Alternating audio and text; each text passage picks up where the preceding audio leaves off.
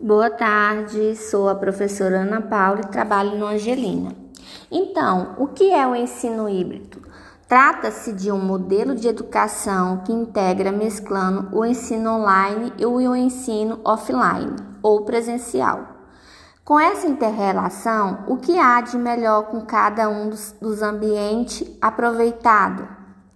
Potencializando a experiência educativa do aluno e tornando-a mais significativa e eficiente.